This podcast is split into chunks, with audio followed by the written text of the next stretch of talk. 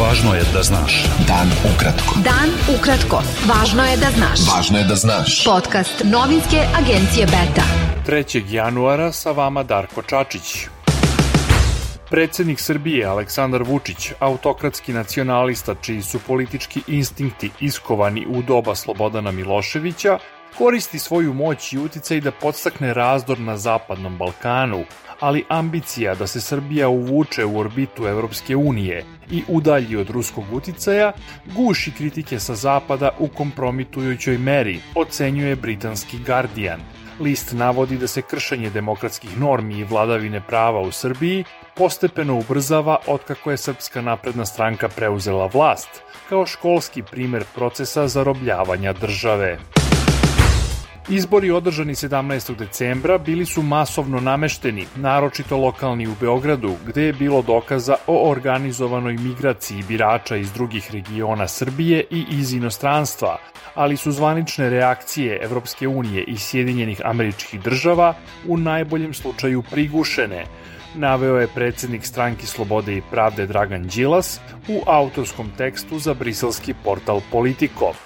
Đilas je kritikovao izostanak oštrijih reakcija zapadnih zvaničnika, navodeći da su oni više zabrinuti za stabilnost srpske vlade nego za izbornu prevaru.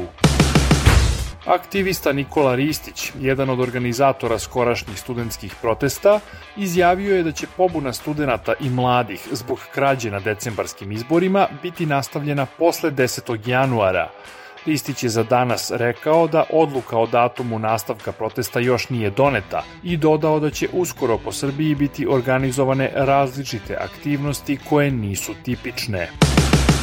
Srpski pokret Dveri je saopštio da je koalicija Nacionalno okupljanje, u kojoj je ta partija bila sa Srpskom strankom Zavetnici, prestala da postoji 30. decembra, kada su na pojedinim biračkim mestima ponovljeni neregularni izbori. Srpski pokret Dveri je naveo i da od 30. decembra više ne stoji iza izjava pojedinih članica bivše koalicije. Lider vladajuće koalicije Aleksandar Vučić izjavio je 31. decembra da je predsednica zavetnika Milica Đurđević Stamenkovski talentovana političarka i da bi voleo da je vidi u redovima Srpske napredne stranke. Ona je potom rekla da Vučićevu pohvalu doživljava kao priznanje. Predsednik privremenog organa grada Beograda Aleksandar Šapić izjavio je da neće voditi tajne razgovore o formiranju gradske vlasti, već da će poziv uputiti svim odbornicima ako su spremni da prihvate njegov program za razvoj grada. Predsednik pokreta obnove Kraljevine Srbije Vojislav Mihajlović izjavio je potom da se odbornici te stranke sasvim sigurno neće odazvati Šapićevom pozivu i da sa njim neće ni razgovarati, a kamoli ga podržati.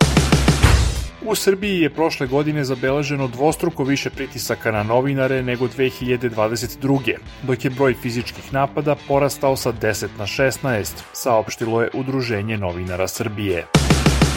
Hrvatska kompanija Jadranski naftovod objavila je da je sklopila ugovor sa naftnom industrijom Srbije o transportu 10 miliona tona nafte plus minus 10 odsto do 31. decembra 2026. godine. Hrvatska kompanija navodi da je novi ugovor još jedan pokazatelj činjenice da je Jadranski naftovod prepoznat kao strateški partner. Beta. Dan ukratko. Budi u toku.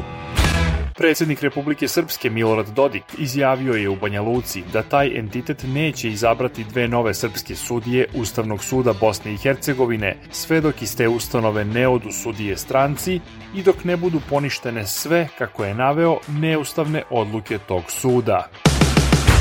Najmanje 103 osobe su poginule i više od 200 je povređeno u dve eksplozije na groblju na jugu Irana, na komemorativnom skupu povodom godišnjice američkog ubistva iranskog generala Kasema Soleimanija.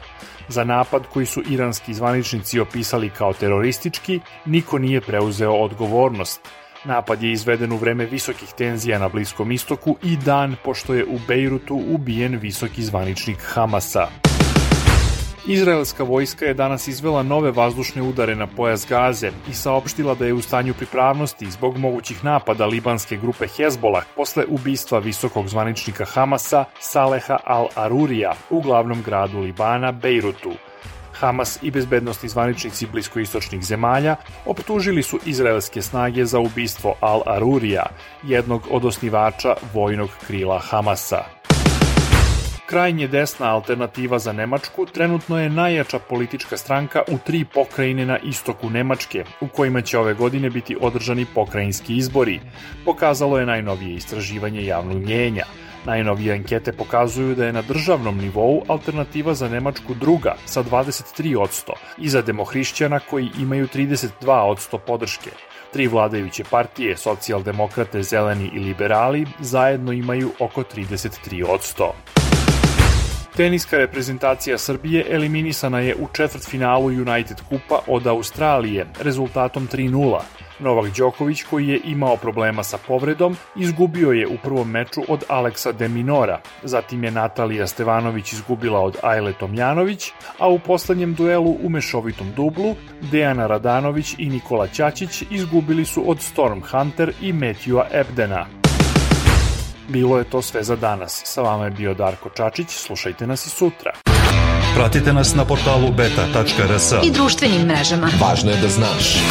Dan ukratko. Podcast novinske agencije Beta.